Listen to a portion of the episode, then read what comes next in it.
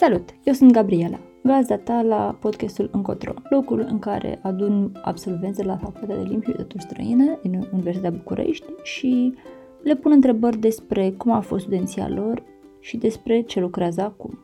Astăzi o veți cunoaște pe Volina, traducător și interpret pe limba germană. Sper că veți afla de la ea lucruri interesante și utile dacă vă interesează o carieră în acest domeniu. Mulțumim că ați dat play și audiție plăcută!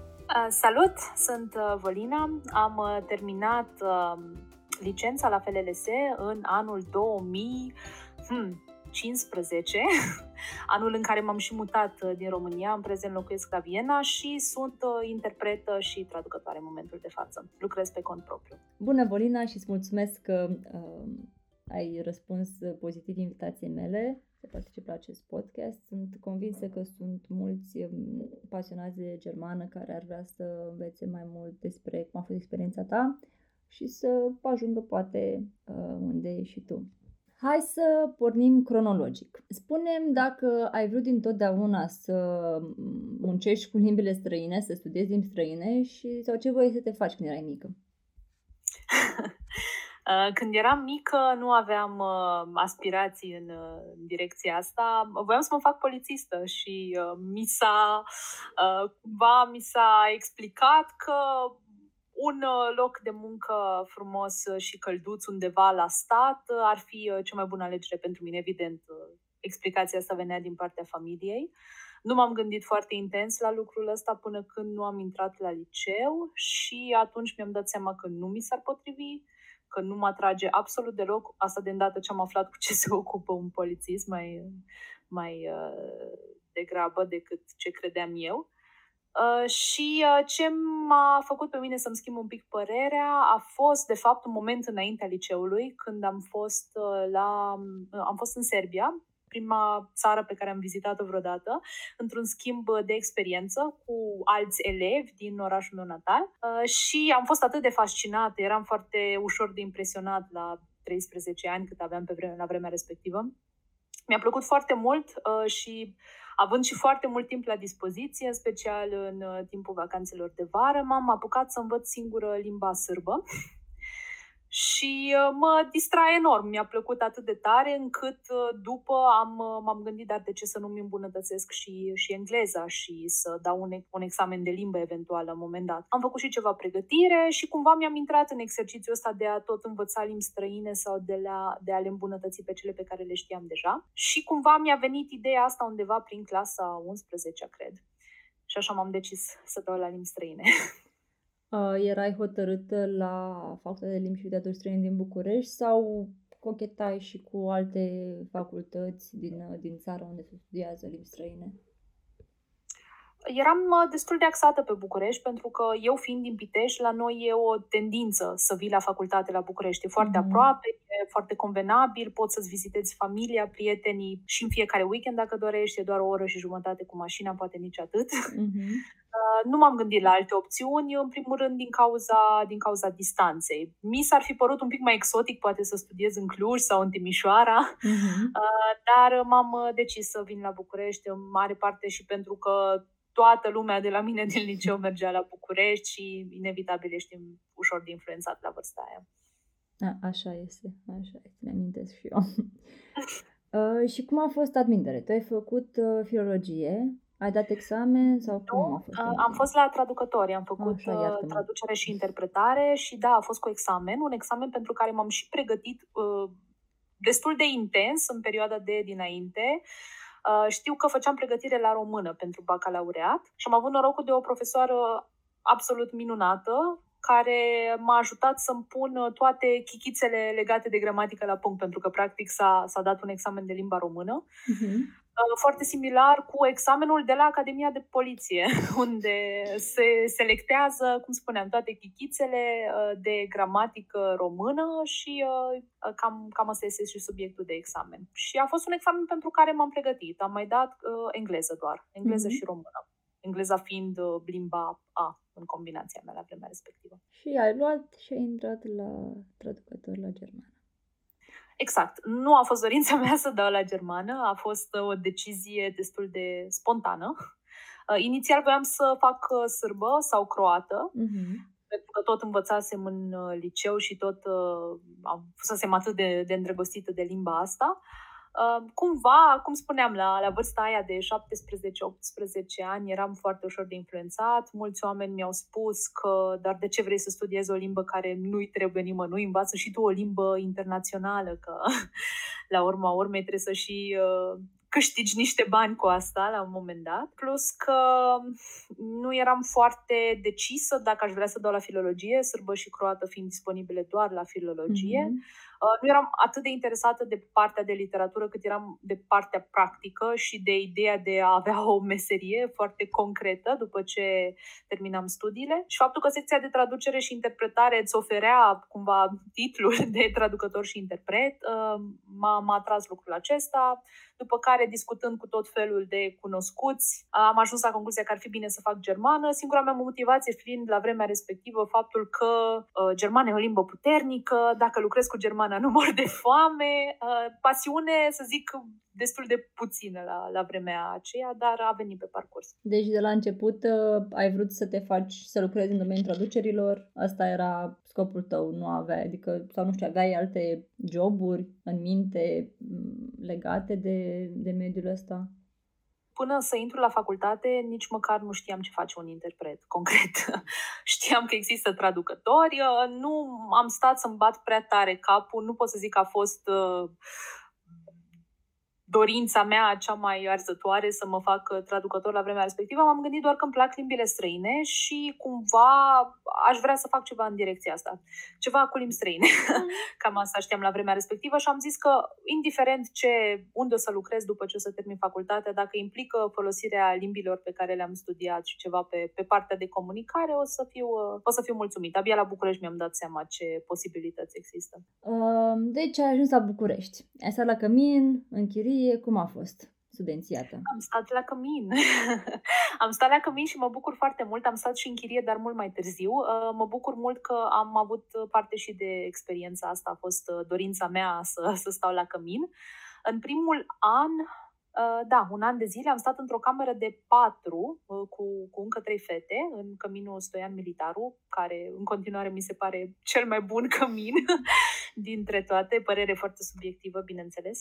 Uh, mi-a plăcut, mi-a plăcut viața mea de student în, în căminul respectiv, cu bune și cu rele. La început, oricum, și cred că aici mă, mă înțelegi foarte bine, ca orice student din provincie care vine la capitală și se trezește într-un cămin de studenți, primele luni uh, e un fel, sunt un fel de, de lună de miere. Ești mm-hmm. Continuu în senzat, ai starea aia de, de euforie, în sfârșit libertate, nu mai sunt acasă la părinți, pot să fac ce vreau eu, uh, cunosc oameni noi, intru în contexte noi și în primele luni chiar am fost pe val. Nu m-am gândit foarte tare că mi-ar fi dor de casă sau că nu-mi place viața la cămin, că viața la, la cămin, acum uitându-te în retrospectivă la aproape 30 de ani, ă, na, nu mai comodă nu e. Dar la vremea respectivă nu, nu o percepeam așa. Era, era pur și simplu frumos. Da, și uh, ulterior, după ce am făcut un Erasmus, când m-am întors în anul 3, atunci am stat și la chirie, o altă perioadă frumoasă, dar mă bucur că am avut parte de toate, toate experiențele de locuit, cel puțin. Cum a fost facultatea în primul an? Te-ai speriat? A fost greu? A fost ușor? A fost cum te așteptai? Uh, eu, eu chiar m-am dus din uh, pur, uh, pur interes pentru, pentru limbi străine și așteptările mele, știu că am, am fost la, la filologie la liceu mm-hmm. și aveam, aveam oameni buni pe partea de comunicare, de limbi străine în clasă, dar eram eram o clasă mixtă la urma urmei, fiecare mm-hmm. cu mhm. interesele lui. Și așteptarea mea a fost ca odată ce ajung la facultate, toți colegii mei de grupă să fie la fel de interesați pe cât sunt eu, să fie așa un pic uh, uh, niște ca niște tocilari, practic, știi, să, să fie atât de interesați de, de toate uh, detaliile, încât, uh, nu știu, să ai cele mai filozofice discuții pe, pe tema asta. Și uh, am fost un pic dezamăgită, sincer, să văd că nu e chiar așa. Într-adevăr, sunt în fiecare grupă sunt câțiva oameni foarte buni, foarte interesați, foarte pasionați. Uh, ce mi s-a părut mie ciudat e că mulți veniseră pentru că nu sunt buni la matematică. Explicația asta am auzit-o de atâtea ori la început. Uh, fizica nu-mi place, matematica nu-mi place, la medicină ce să caut, am făcut filologie în liceu, eram bun la engleză, hai să vin la limbi străine. Uh, dar în rest, cum a fost primul an? Primul an a fost foarte intens primul semestru am fost uh, atât de pasionată și atât de interesată, am avut media 10. Am luat 10 la toate examenele din mea din, uh, din, uh, din facultate. După n-am mai fost chiar așa, dar interesul s-a păstrat în continuare prezentă la toate cursurile, toate temele făcute imediat. Am fost în perioada aceea de euforie. Uh, care s-a mai diminuat un pic în al doilea semestru pentru că lucrurile începeau să se complice, ușor, ușor, uh, nu mai erai chiar bobocul care s-a mutat la capitală acum două săptămâni și tot auzeai vorbindu-se din ce în ce mai mult despre carieră. Undeva spre finalul primului semestru sau în prima iarnă, în decembrie, am, uh, am participat la procesul de recrutare în ASLS. Uh-huh. Voiam să intru într-un uh, colectiv și mi s-a părut cea mai la îndemână soluție la vremea respectivă.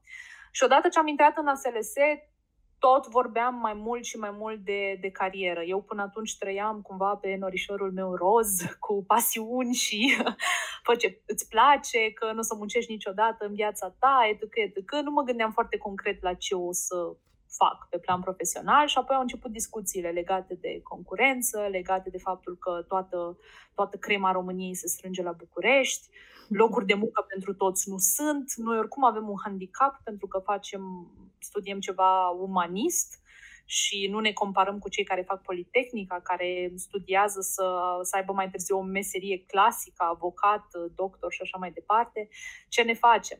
Pe de o parte, ni se spunea că studiind limbi străine avem o deschidere foarte mare spre foarte multe domenii, pe de altă parte, nu. Cred că... Pentru că nu era nimic concret. Cred că asta e copleșitor puțin, că poți să faci orice și nu, nu știi ce înseamnă orice. exact, exact. Și uh, cumva m-a ținut în priză faptul că am fost în ASLS. Știu că cu fiecare proiect se punea foarte mult accentul pe faptul că poți să-ți treci acest proiect în CV atâta timp cât ai colaborat la el destul de intens mm-hmm. și că o să mhm. te ajute lucrul ăsta pentru că voluntariatul e văzut cu ochi buni de orice viitor angajator. Uh, și cumva am fost foarte concentrată pe, pe partea asta de acumulat experiențe, de făcut voluntariate, internship-uri și așa mai departe, ca să-mi fie cât mai ușor mai târziu. Și în primăvară știu că s-a făcut și uh, recrutarea pentru um, stagiile Erasmus pentru anul viitor. Uh-huh. Tot în perioada aceea, fiind la traducători, a trebuit să ne mai alegem încă o limbă străină. Cred că din anul 2 sau din semestru 2 sau chiar de la bun început, încerc să-mi amintesc acum, cred că chiar de la bun început. Uh, și eu mi-am ales slovacă pentru că m-am gândit dacă tot știu un pic de sârbă, hai să-mi aleg o altă limbă slavă să-mi fie cât mai ușor. Uh, și fiind o secție mică, erau burse, burse de studii, școli de vară. Mm, am luat o bursă pentru o școală de vară în Brat- la Bratislava în uh, primăvară, după primul an și cumva așa asta a declanșat o serie de experiențe în străinătate, uh-huh. de care am putut să profit până, până termin facultatea și cred că e, e cea mai plăcută amintire și cel mai bun uh, lucru pe care l-am făcut. Să se pare, merg de câte ori se poate în străinătate.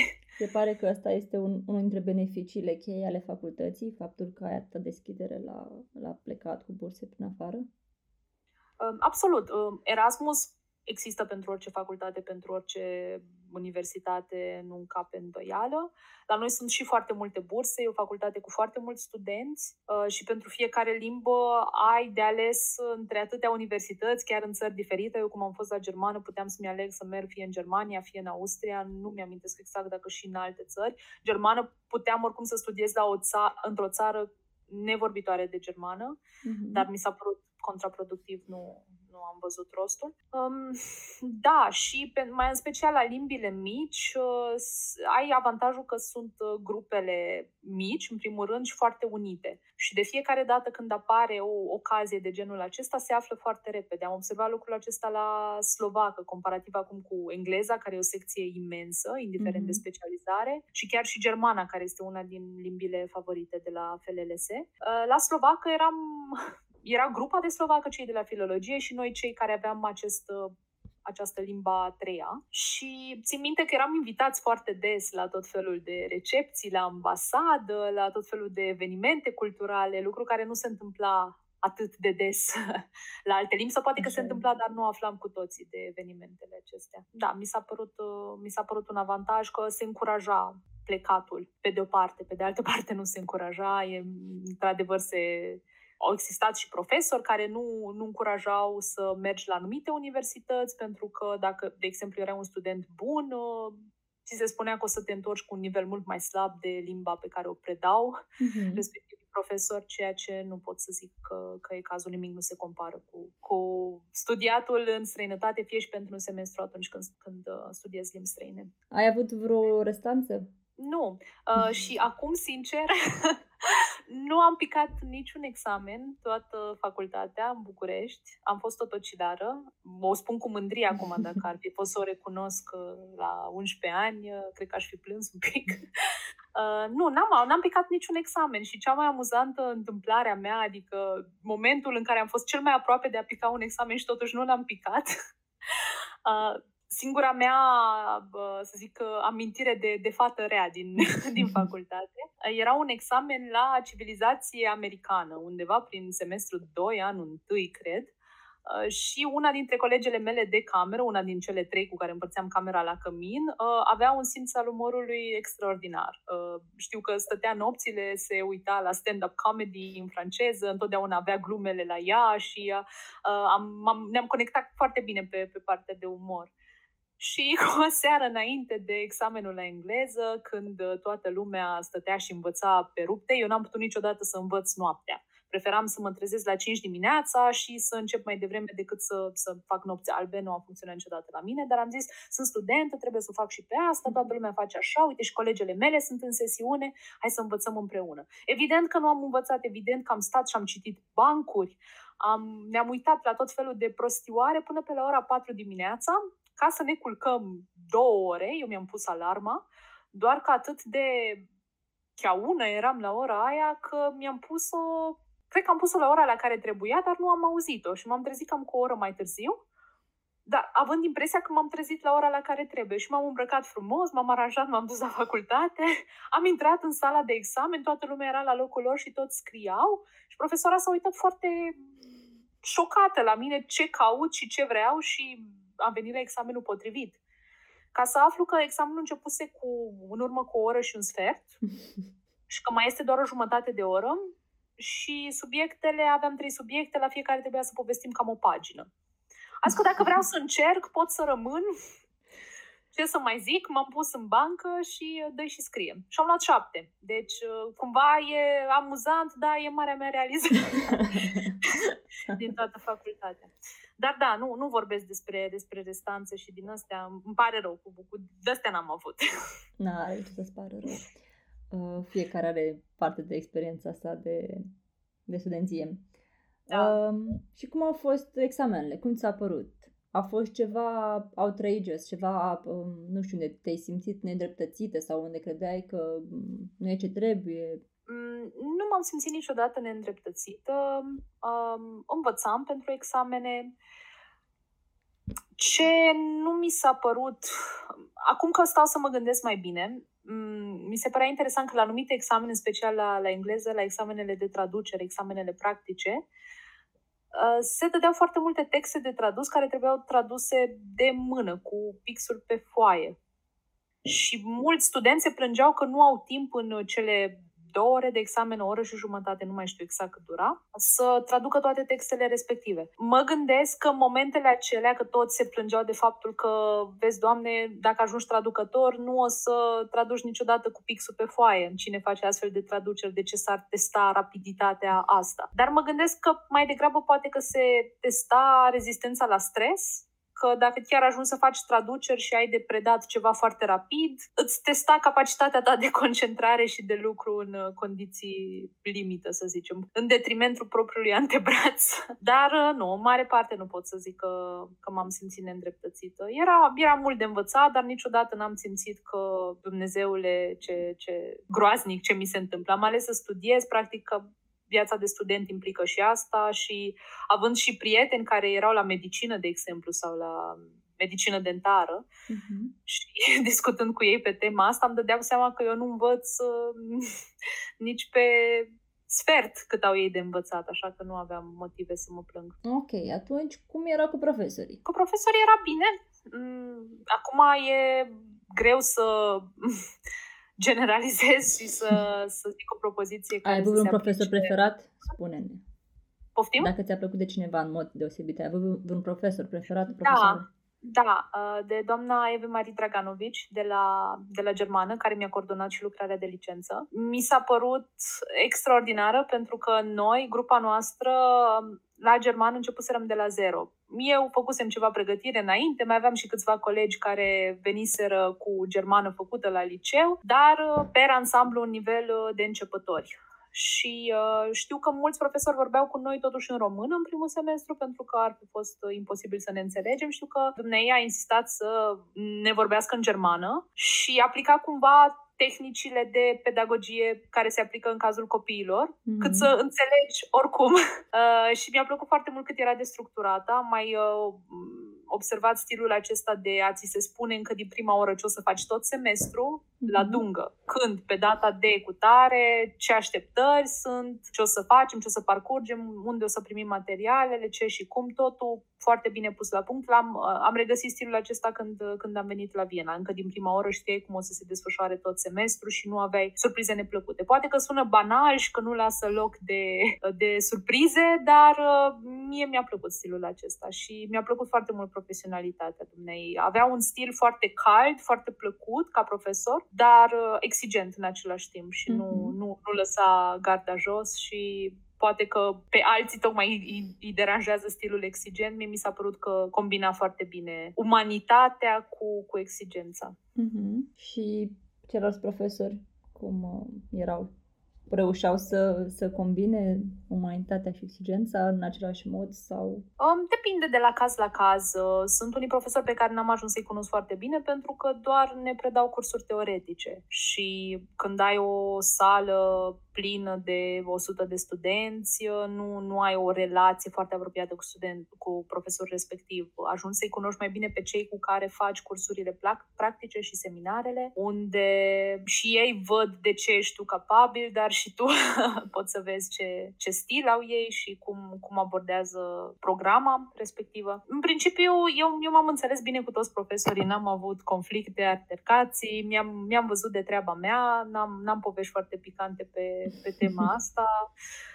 Bineînțeles, cred că subiectul profesor e cel mai dezbătut la FLLS, despre asta se discută la barul de la subsol, la SLS, la baie, la pauza de țigară, peste tot și țin minte cum în fiecare sesiune uh, cei noi îi, uh, îi luau la întrebări pe, pe cei mai uh, experimentați, cum e profesorul cu tare, ce dă la examen, pot să copiez la el, nu pot să copiez la el? Și uh, la, la facultate abia am văzut uh, cât de elaborate pot fi tehnicile de copiere.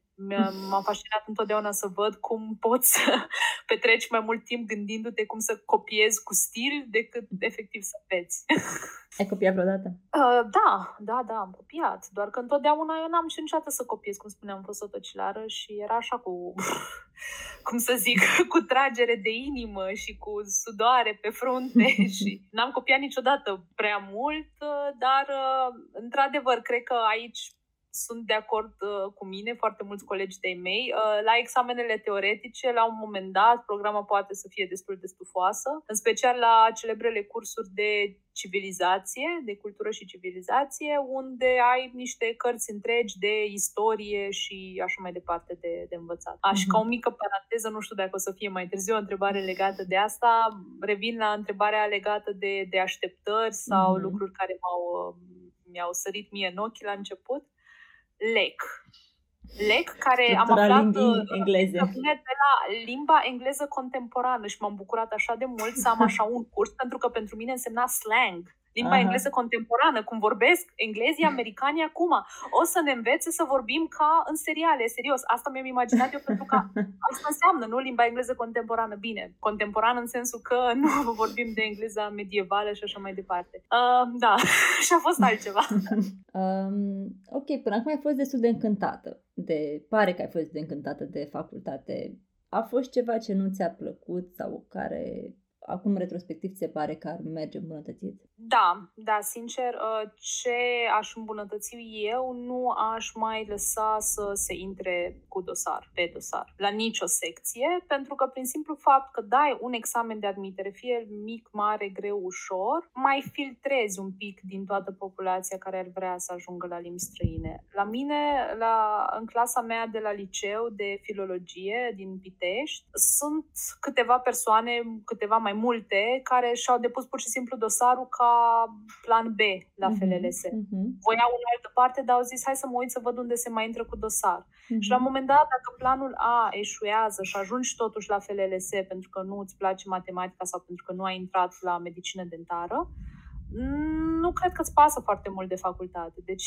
părerea mea e că ar trebui triat un pic uh, ar trebui triați studenții înainte să ajungă acolo, să nu mai auzi atât de des pe holuri explicații de genul am venit aici pentru că nu-mi place matematica sau ce altceva să fac sau trebuie să fac o facultate nu trebuie să facă toată lumea o facultate. Să zic că ăsta e lucru care pe mine m-a durut cel mai tare. De ce? Pentru că la un moment dat, la un curs, unul dintre bă, profesorii mei a spus foarte nonșalant că cel mai prost student din grupă dă tonul. Cumva noi toți trebuie să ne adaptăm la nivelul celui mai prost student din grupă și eu eram în total dezacord cu, cu afirmația asta, pentru că, după părerea mea, ar trebui să fie invers și cine face față bine, cine nu, nu, n-ar trebui să coborâm ștacheta, pentru că astfel îi, îi demotivez pe cei care chiar vor să facă ceva și care sunt interesați de mai mult și simt că se, se lovesc de, de niște bariere. Poate... Și că ar trebui aici, mă, din ce sugerezi tu, mă gândesc că ar trebui făcut un pas în spate și poate conciliați mai bine elevii să nu se ducă oriunde la orice facultate doar pentru diplomă, ci chiar să aibă parte de o consiliere profesională în, în liceu. Da, absolut. Și să se treacă ușor, ușor e vorba de o problemă de sistem, că atâta timp cât sistemul nu-ți oferă foarte multe alternative la facultate, de exemplu, asta am învățat abia după ce m-am, m-am mutat în Austria, unde aici un sistem foarte bine dezvoltat de ucenicii, de cursuri de formare, de școli profesionale și foarte, foarte multe alternative la, la facultate pe care uh-huh poți să, poți să profiți de astfel de, de oportunități, începând de la vârsta de, nu știu, 15 ani, uh, termin undeva pe la 16-17 și ai o, ai o meserie și poți să începi să lucrezi și ești uh, independent financiar. Sunt foarte mulți oameni care asta își doresc, doar că în mhm. România, în continuare, trebuie să treacă printr-o facultate ca să ajungă să lucreze ceva, în special în orașele mari, unde e și concurența mai mare și așa mai departe. La un moment dat ajungi să faci niște lucruri la, la locul de muncă pentru care ți-ar fi fost de ajuns ajuns doar un curs de formare. De ce foarte multe corporații în România fac acest training de câteva luni? Mm-hmm. Tot ce îți trebuie la locul de muncă e ce te învață în acel training și îți dai seama că nu prea poți să-ți mai folosești toate cunoștințele de la facultate. Asta zic, dacă ar exista alternative la facultate, astfel ai mai, ai, ai mai evita să ai oameni care au venit acolo doar ca să nu-și dezamăgească părinții, pentru că în continuare e, e cazul. Generația părinților noștri e generația care nu a avut locuri suficiente la facultate, poate chiar dacă ar fi mhm. vrut. Și e mândria lor ca odorul să ajungă la facultate. Poate tu nu vrei, poate vrei să te faci mecanic auto, dar cum poți să-ți dezamăgești părinții? Și nu e nicio rușine să fii mecanic auto, pentru că știi să faci ceva ce e de folos de atâția oameni care au o mașină și nu știu să-și facă singuri. Mm-hmm. Dar în continuare e stigma asta și rușinea legată de, de meseriile mai, mai fizice. Dar, Dar hai să revenim la facultate da. și să nu intrăm foarte mult în sistem și în, în problemele astea ale societății. Mai ai alte, alte lucruri în minte care te gândești că ar merge îmbunătățite? Da. Um, sistemul, uh, iar e o problemă de sistem, dar hai să spunem că mai degrabă la facultate a fost, a fost mai pronunțat lucrul acesta. Nu avem ocazia foarte mult să vorbim liber pe diferite teme. Nu se fac foarte multe prezentări, nu știu, poate cei de la alte secții o să mă contrazică. Noi la traducător nu pot să zic că am făcut prea multe prezentări. Într-adevăr, interpretam și ieșai în fața grupei interpretând un discurs în picioare. Dar nu se compară cu, nu știu, o prezentare făcută pe o anumită temă de tine, de ceva dezbatere sau orice înseamnă vorbit în public, uh-huh. Într-o limbă străină, evident, pentru că ăsta e lucru de care m-am, m-am lovit cel mai tare când, uh, când am făcut stagiile uh, în străinătate, toată lumea avea o părere și toată lumea era cu mine pe sus și ni se cerea părerea continuu. Trebuia să avem întotdeauna o părere și eu până atunci nu pusesem problema că ar trebui să am o părere. Și aș fi vrut să am una, doar că nu avem exercițiu de a mă da cu părerea. Poate că, nu știu, în momentul de față, dacă, dacă m-ar auzi mulți profesori de la FLLS, ar considera că e inutil. De ce? Că trebuie să predăm, ei trebuie să învețe, dar, nu știu, dacă vrei să rămâi în domeniu, trebuie să fii un bun comunicator, scris și verbal. Uh-huh, uh-huh. Dacă tu te împotmolești și uh, ai uh, frica asta de a, de a vorbi în limba străină pe care o studiezi liber pe diferite teme, au, eu foarte, foarte des aud de la oameni care, nu știu, fac un Erasmus sau un alt program într-o altă țară și ajung acolo și zic, da, super, foarte tare, îi înțeleg, înțeleg tot ce se întâmplă în jurul dar nu pot să vorbesc, chiar dacă respectiva persoană e studentă la limbi străine. Și câți nu au problema asta sau câți nu au ajuns să, să-și dea drumul, știi, să, mm-hmm. să vorbească un pic Uh, odată ce au fost în străinătate și s-au pus un pic în situația asta. Mulțumesc pentru răspuns. Sper să ajungă pe la urechile cuiva și poate vreun profesor uh, va, va încerca și această abordare la cursuri spuneai de, de străinătate. Ai fost la Viena cu o bursă Erasmus. Bursele Erasmus se acordă în orașele Uniunii Europene. În, în Europa, oricum, e limitare și apoi cu celelalte state, cred că sunt parteneriate între universități mai degrabă. Ai fost în anul 2 la, în Viena cu un astfel de program Erasmus. Cum a fost? Să aplici? Ți-a părut complicat procesul? Nu mi s-a părut complicat, dar mi s-a părut competitiv la vremea respectivă, pentru pentru că eu îmi doream neapărat la Viena, fiind și singura universitate din toate cele disponibile pentru germană unde se uh, oferea româna în combinația, combinația cu româna pentru partea de traducere și interpretare și unde practic făceai același lucru, teoretic, ca la, ca la București, doar că germana ar fi fost practic noua ta limbă nativă pentru uh-huh. limba maternă pentru perioada cât ai fi stat acolo. Și erau doar două locuri, dacă nu mă înșel, două locuri pe an la Viena. Uh, competiția destul de mare pentru că era prima opțiune a tuturor. Dacă mi-amintesc bine, a trebuit să depunem un dosar, clar, contau notele, conta ce mai conta acel interviu. Mm-hmm. Am dat un interviu, practic, unde era mai mult o prezentare în limba germană și știu că așa de tare m-am stresat. De ce? Pentru că nu se vorbea germană la curs. foarte rar, și, uh, dar uh, cred că toți știm cum este. Înveți un pic pe de rost, uh, te încurajezi, vezi ce iese și până la urmă am primit locul și am fost foarte fericită. Doar că tot procesul acesta s-a petrecut fix un an înainte să mă duc. Timp de așteptare mai era destul, era undeva prin primăvara primului an uh-huh. și am plecat la Viena în martie anul viitor. Uh-huh. Dar cred că e un lucru bun pentru că cumva te motivează. Știi că la un moment dat o să pleci într-un uh, semestru de schimb, nu știu, poate dai și randament mai, mai bun la facultate. Ok, deci studenția ta a însemnat uh, mai mult uh, învățat și voluntariat. Nu mergeai în cluburi, nu aveai, nu era interesat de astfel de distracții pe care le, le oferă Bucureștiul. O, ba da, am făcut și din astea.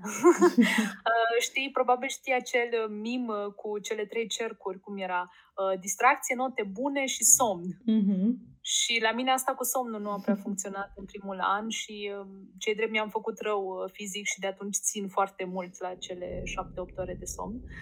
Uh, dar compromiteam mult, uh, da, somnul, odihna, ca să le fac pe toate. Știu că primul an am încercat să mă împart în 10.000 de locuri și știu că și tu făceai același lucru.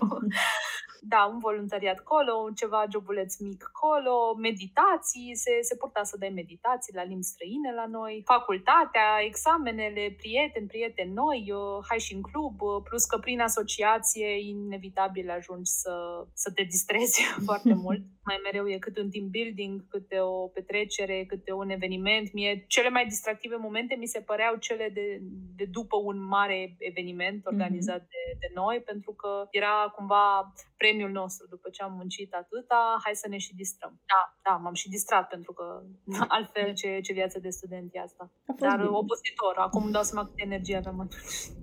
Da, da. Dar a, a, așa e studenția, cred. Și ai terminat, ai fost anul 2, l-ai încheiat în Viena, te-ai întors și ai, dat, ai stat încă un an în București, da. ai dat licența. Exact. Și apoi ai aplicat să pleci la un masterat Tot în Viena. Cum a fost la decizia asta? Uh, nu a fost un program care să fi, care să fi fost pe placul tău în București sau ai vrut pur și simplu, văzând deja ce e acolo, voiai să pleci? Cum ai luat decizia? În uh, Viena, cred că m-am maturizat destul de mult în, mm-hmm. în acel semestru pentru că am început să văd lucrurile în perspectivă. Cumva eu în București îmi construisem bula mea cu oamenii cu care îmi petreceam timpul zi de zi, cu facultatea mea și așa mai departe.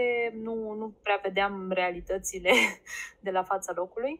Eu um, am cochetat cu ideea asta de a studia în străinătate și încă în timpul liceului, cum spuneam, eram ușor de influențat. Foarte multe persoane de la mine din liceu au plecat, de exemplu, în Marea Britanie Germania la facultate sau în alte țări. Mie mi s-a părut un pas cam mare, pentru că mă gândeam, hmm, hmm, dacă nu-mi place, dacă nu mi se potrivește. Nu aveam atâta curaj în mine la 18-19 ani și a fost uh, super că am avut ocazia să merg într-un semestru Erasmus să testez cum, cumva terenul, să văd mm-hmm. dacă îmi place și mi-a plăcut foarte mult. M-a, uh, m-a atras din mai multe puncte de vedere, pentru că abia în acel semestru uh, mi-am dat seama că, uite, mai am doar un an de facultate, termin licența. Alți oameni uh, de vârsta mea deja lucrează, s-au angajat pe undeva, se gândesc la cariera lor, se gândesc ce vor să facă mai departe, ce și cum. Pentru mine, eu încă eram în etapa aia de acumulat experiențe cât mai multe și cât mai diverse, nu aveam un plan foarte fix. Și atunci mi-am dat seama că mi-a plăcut foarte mult să fiu uh, pusă la încercare la cel mai înalt nivel, pentru că cumva, sincer, la, la București mi intrasem într-o zonă de confort. Uh, mm-hmm. Mi se părea nimic prea greu la facultate, aveam note bune, totul, să zic că totul mergea bine și abia în Viena mi-am dat seama că trebuie să pornesc din cu totul și cu totul alt loc, pentru că acolo nu mai conta cu ce note am venit eu de la București sau uh, că, nu știu, am avut cea mai mare medie din grupă sau lucruri de genul ăsta erau total insignifiante. Faptul era că, dintr-o dată, știi, uh, a fost și momentul în care mi s-a schimbat percepția asupra cunoștințelor unei limbi străine, în care mhm. e foarte greu să mai zic că știu o limbă străină. Nu o știi, pentru mine acum înseamnă când o vorbești aproape ca un vorbitor nativ. Mm-hmm. Asta știi? Uh, în semestrul acela tre- am trecut practic de la nivelul acela de vorbesc germană, știu germană pentru că studiez, la omul care s-a apucat doar de un an și jumătate și dintr-o dată este măsurat după alte etaloane și anume etaloanele vorbitorilor nativi. Mm-hmm. Pentru că colegii mei erau vorbitori nativi sau oameni născuți în, în Austria, nu se poate compara nivelul cuiva care a stat o viață întreagă într-o țară cu al unuia care am, s-a apucat de învățat acum un an și jumătate. Și pentru mine a fost o provocare foarte mare și un botez al rușinii, ca să zic așa, și m-a, m-a făcut să, să nu să mai cobor un pic ștacheta asta vis-a-vis, la, vis-a-vis de, nu știu, de încrederea pe care o căpătasem la București, că mă gândeam că, vai, totul merge bine, e super și, și mi-a plăcut să fiu, să fiu pusă la, la încercare și a fost așa un fel de challenge accepted. Hai să vedem dacă fac față și mi-a plăcut și orașul foarte mult. Deja începeam să mă gândesc așa, Bucureștiul a început să nu mai îmi placă prea mult de prin al doilea an de facultate, începeam să mă simt tot mai străină de oraș și în momentul în care am ajuns la Viena m-am, m-am identificat mai bine cu orașul orașul și mi-am dat seama, înainte să plec, mi s-a tot spus că Viena e un oraș foarte scump, că ai grijă cum îți strămuiești bursa, că nu o să-ți ajungă, ca să-mi dau seama că foarte scump nu era și că nu aveam niște cheltuieli cu mult mai mari decât ce aveam la, la București. Asta, na, Mm-hmm. Dacă cheltuieli studențești, cum student nu cheltuiești așa foarte mulți bani. Și cam de asta am plecat, pentru, pentru ideea asta, că e o ocazie pentru mine să cresc și să mă dezvolt. Pentru că la un moment dat la, la București mă, mă lovisem de peretele ăsta, că mai, mai, degrab, mai, mai departe nu mai, nu mai merge, cam, cam atât. Și ce masterat ai făcut în, în Viena? Am studiat interpretare. Mhm. Deci, după licență, erai hotărâtă să mergi în direcția asta? Da, mi s-a părut cel mai greu. Bine, evident, după semestrul Erasmus mi-am zis că eu nu o să rămân în domeniul ăsta pentru că sunt atât de proastă la limbi străine. Aveam încrederea mine cumva la pământ, dar nu chiar. Dacă e să mă întorc la Viena, o să mă bag la altceva, nu știu, o să fac marketing, o să, o să găsesc eu o soluție, dar niciun caz limbi străine pentru că nu sunt bună la asta. Mm-hmm. Și cum, cum am folosit anul acela să compensez lipsurile, am, am lucrat foarte mult uh, singură în afara facultății, pentru că facultatea nu mă mai ținea atât de mult în priză. Cel puțin pe partea de germană, cu tot respectul, după botezul ăsta de foc, nu orice s-ar întâmpla la, la, la curs, nu când ți se spune că nivelul la care trebuie să ajunge de, de B2 și eu să se bombardată cu C2 timp de un semestru, nu mi-a mai fost de ajuns. Dar uh, cumva am ajuns tot aici, cum necum. Spune, spune-ne ce, care sunt diferențele între traducători și interpreți și dacă mai există alte joburi în zona asta care poate nu sunt la fel de cunoscute. O, da, sunt, uh, e atât de variat domeniul ăsta, sincer și eu relativ recent am descoperit câtă varietate poate exista. În primul rând, diferența între traducători și interpreți. Diferența clasică pe care cred că o aude toată lumea de un milion de ori la FLLS, traducătorul scrie, interpretul vorbește. Ce nu știam eu la, înainte de a, de a veni la facultate în București, că există interpreți de conferință, există interpreți uh, care fac intermediere, de exemplu, în cadrul unor relații bilaterale, în cadrul unor uh, întâlniri uh, între oameni de afaceri și așa mai departe. Uh-huh. Uh, funcție de diferitele tipuri de interpretare. Poți să stai într-o cabină de interpretare izolată fonic cu niște căști pe urechi, cum am și eu acum, și să interpretezi simultan în același timp cu vorbitorul, sau poți să-ți iei un carnet de notițe, să aștepți să termine omul ce a, ce a avut de spus și uh, să redai fidel și relativ concis discursul și totul e foarte spontan și foarte uh, imediat. Uh, tocmai de aia trebuie să acumulezi foarte multe cunoștințe, pentru că în momentul acela tu nu te bazezi decât pe ce ai în creier, nu ai timp să cauți în dicționare. Asta ni se spunea la facultate, lucru cum să zic, uh, destul de codus și întors, pentru că depinde de context. Uh, am fost în cabine de interpretare unde pur și simplu aveam laptopul și dacă nu îmi venea un cuvânt, îl căutam suficient de repede cât să îl am la îndemână. Deci se poate face și lucrul acesta, dar în niciun caz nu ai libertatea ca la ca la traduceri unde ai toate resursele necesare și traduci în scris. Uh, foarte important, nu de mână, cu pix, pe foaie, ci uh, în, uh, într-un program de editare de text și uh, foarte important, ni se spune la facultate, o să traduceți, trebuie să învățați toate programele de traducere.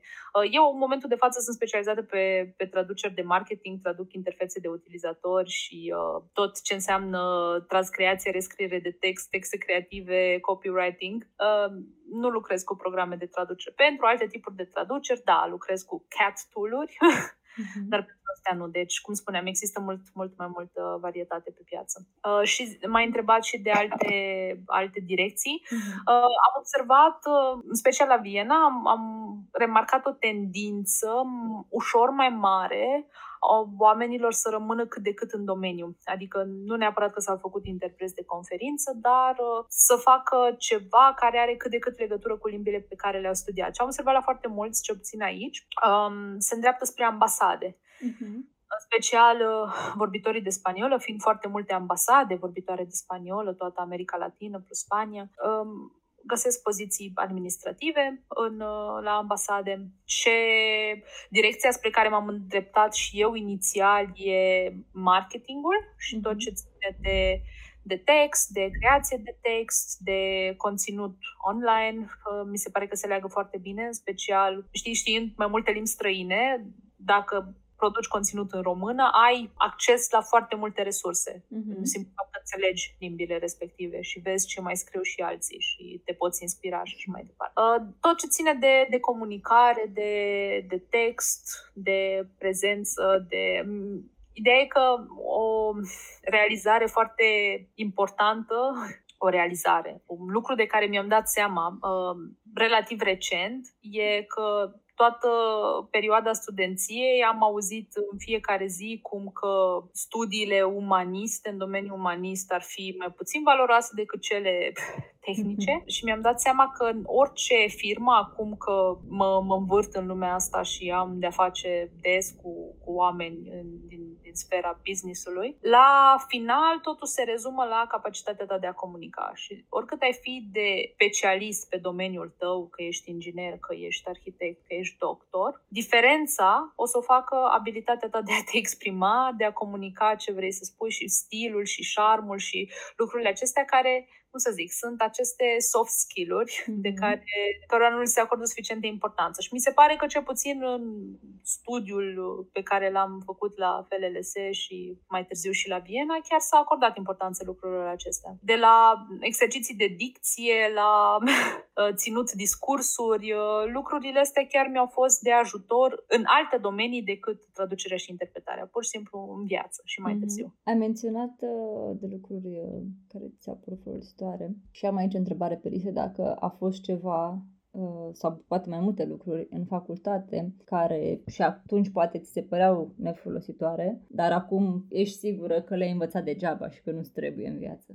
e, la vremea respectivă mi se păreau foarte multe lucruri uh, inutile și mă gândeam, de ce trebuie să știu eu lucrul ăsta? Până când m-am făcut uh, interpretă și mi-am dat seama că e bine să știi tot despre tot și că despre tine că n-ai fost prezent la ora de biologie din clasa 7 când s-a predat uh, sistemul reproducător la reptile și ai fi putut să știi lucrul ăsta, dar nu l-ai știut și uite, te-ai făcut de râs.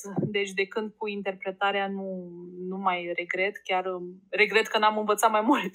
La vremea vremea respectivă știu că părerea generală e că lecul e foarte inutil și uh, tot ce ține de, de partea asta de lingvistică. Mm, dacă ești un pic geeky, nu e așa de, de rău lecul, la urma urmei. Mi-au rămas niște lucruri de atunci, mm-hmm. lucruri care mi se par interesante și sunt așa, să zic, o temă de conversație când vrei să par mai interesant la o petrecere. Consoanele bilabiale și mm-hmm alte minuni de genul ăsta. Da, se mergea, se intra foarte mult în detaliu, ce să zic, poate că sunt învechite unele materii, uh, nu mă leg foarte mult de ăstea, ce e bun, ce e rău, uh, cursuri de, cursuri de oratorie n-ar prinde absolut deloc rău. Poate că nu pentru toată lumea, deși nu cred că i-ar prinde rău nimănui uh-huh. să, să argumenteze, pentru că uh, știi cum, dacă rămâi în sfera comunicării, trebuie să știi să comunici bine și să fii capabil să convingi oamenii și, cum să zic, mari businessmeni ai lumii și angajează pe cineva care să le fie purtător de cuvânt. Deci nu mhm. degeaba e un lucru apreciat, doar că cumva se omite să ți se povestească lucrul acesta. Și abia atunci când începi o carieră și când vezi, te uiți la oamenii din jurul tău și te gândești care e diferența între oamenii de succes și cei care par să nu aibă atâta succes, e că cei de succes știu să comunice foarte bine. Restul se mai învață și pe parcurs, lucruri mai, mai tehnice. Okay. Ai și tu experiența asta, nu ne împiedică nimeni, mai ales tot ce ține de, de sfera online și toate aceste găselnițe despre care nu se vorbea când aveam eu 19 ani și începeam facultatea. Mm-hmm. Acum există un curs online de 20 de ore pentru orice. Așa e. Așadar, crezi că mai e nevoie de educație formală pentru a face un astfel de job în zona de traducători sau interpreți? Da, da, chiar cred. Pentru că um, acum știind cum, cum arată piața. Nu vreau să generalizez, să spun că pentru toată lumea, pentru că sunt oameni extraordinari care au pregătire într-un cu totul și cu totul alt domeniu, dar sunt și foarte buni comunicatori. Uh-huh. Iar îmi vine acum exemplu unei cunoștințe care este medic um, și face traduceri, dar face traduceri doar medicale și atât, uh-huh. pentru că e domeniul ei și știe toată terminologia în ambele domenii și trimite cele mai bune traduceri pentru că știe despre ce e vorba și în situația asta sunt perfect de acord și aprob. Uh-huh. Uh, dar uh, în același timp, dai și de foarte mulți oameni care cumva iau, uh, nu iau foarte în serios domeniul ăsta și care cred că dacă mai știi o limbă străină, poți să faci un pic de bani de buzunar, ceva pe lângă cu o traducere, cu ceva. Și prin simplu fapt că nu te-ai chinuit așa de tare, trecând uh, prin facultate și prin toată experiența asta, parcă nici nu pui atât de mult preț uh-huh. pe, pe tot. Cred că educația formală își are și ea rostul ei, nu neapărat pentru cunoștințele pe care ți le-a uh, adus, dar mai mult pentru ideea asta de disciplină, de de știi că trebuie să faci ceva. Că dacă ar fi să terminăm cu toți liceul la 19 ani și să, să învățăm 2-3 ani, hai să învățăm ce vrem noi. Câți dintre noi ar face lucrul ăsta? Pe cont foarte propriu. Hai să intru pe calculator să învăț. Da, sunt câte unii oameni care pot să facă lucrul ăsta foarte bine, dar cei mm-hmm. mai mhm. mulți dintre noi avem nevoie de un loc la care să ne ducem în fiecare zi și să ne oblige cineva să învățăm. Și după aia îți dai seama că ți-a prins bine. Da, te-ai plâns și ai fost o floricică la vremea respectivă și faci ce greu e. Acum, sincer, mie, pe mine mă bufnește râsul cum mă gândesc de, de, la lucrurile de care mă plângeam când eram în facultate. Mi se pare o nimica toată legată în comparație cu viața de adult. Dar la vremea respectivă, na, era și o altă situație și aveam tot dreptul să ne plângem. Dacă ai fi rămas în România, dacă te întorci în România, ai lucra în același domeniu sau crezi că ai schimba ceva? Se poate trăi și în România dintr-un job similar? Eu cred că da, se poate, doar că cu, cu alte strategii. Ce, să zic așa, un mare handicap al pieței de traducere și interpretare este existența marilor agenții care trag continuu prețurile în jos uh, și ideea că majoritatea, sau hai să nu zic majoritatea, dar foarte mulți lucrează prin agenții, pentru că e mult mai ușor să obții un contract mare de la un anumit client, fiind o agenție care dispune de anumite resurse. Eu când eram studentă la București, credeam că doar asta există, să lucrezi prin agenții, cu termene de predare de, nu știu, 10 ore, primești acum textul, mai încolo trebuie să-l trimiți, nu știu câte mii de cuvinte. Tot auzeam de povești din acestea de tipul n-am dormit toată noaptea ca să predau o traducere și pentru mine care nu, nu lucrez, nu învăț noaptea.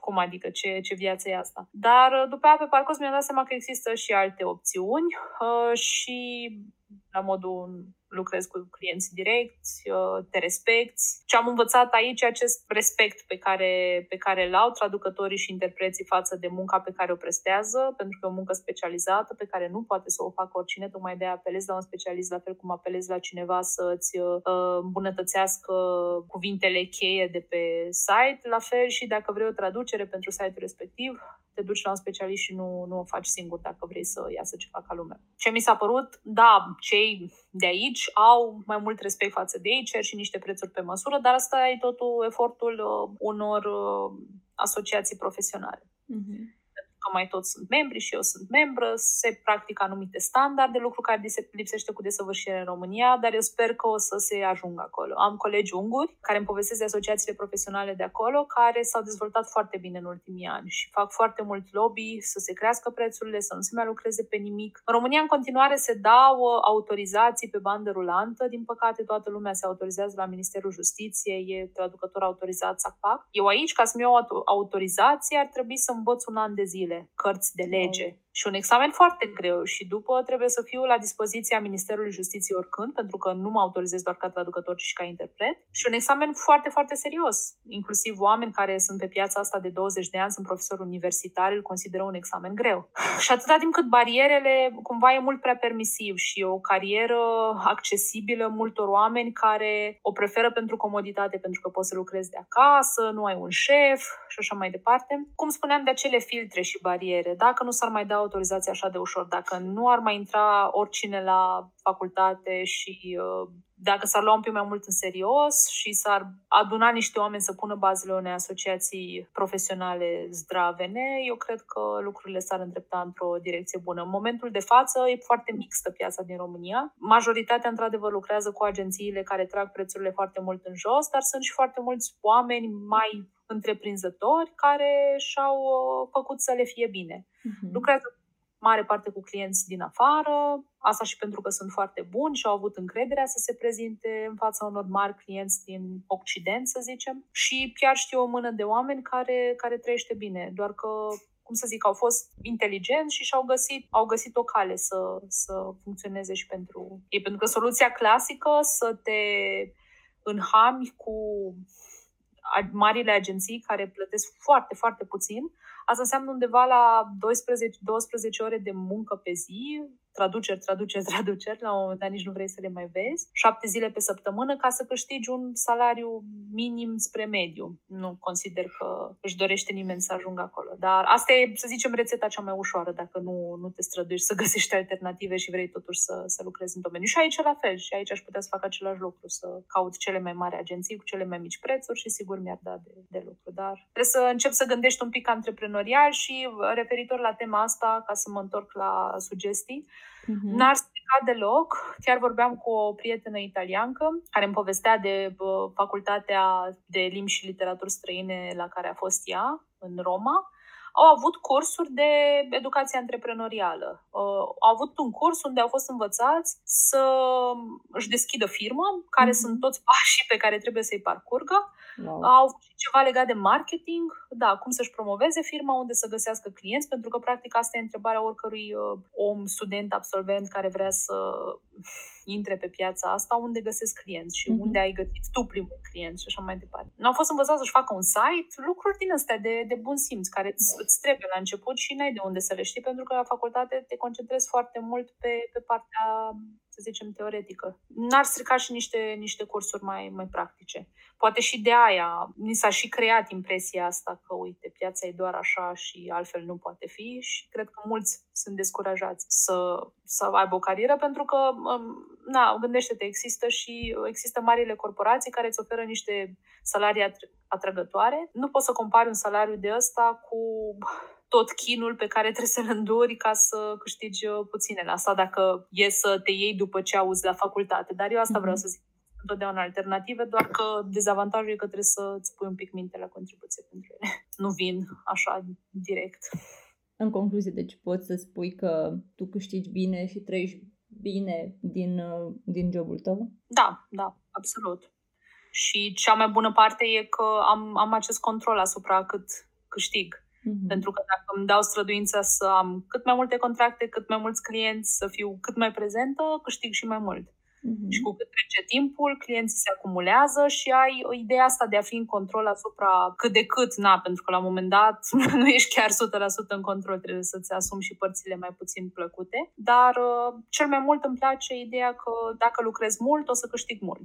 și cumva venitul e proporțional, nu e, nu depinde de, de cheremul al cuiva sau de alți factori. Pur și simplu sunt plătită pe cât lucrez. Uh, și da, da, dar, uh, cum ziceam, trebuie să, să gândești un pic și să nu alegi calea cea mai ușoară, cum spuneam, îți deschizi poate o firmă și te bagi la... Mari... Pentru început nu mi se pare ceva greșit, pentru că așa obții un pic de experiență. Nu... E ceva perfect normal să nu primești foarte mult la început, pentru că trebuie să te rodezi un pic. Exercițiile pe care le-ai făcut la facultate nu se compară cu o comandă reală de la un client care are așteptări și pretenții și toate cele. Deci, cumva trebuie să faci un pic din, de toate la început, vezi ce îți place, dar dacă vrei să rămâi în domeniu să, te, să, să câștigi bine și să ai o viață uh, frumoasă, din punct de vedere financiar cel puțin, atunci trebuie să te distanțezi un pic de ideea asta de, de agenții mari și să începi să acționezi tu, practic, ca propria ta agenție sau ca, ca traducător independent, pentru că sunt din ce în ce mai multe firme, clienți direcți, care preferă să lucreze cu un singur freelancer decât cu o dita firma. Sunt mai multe decât,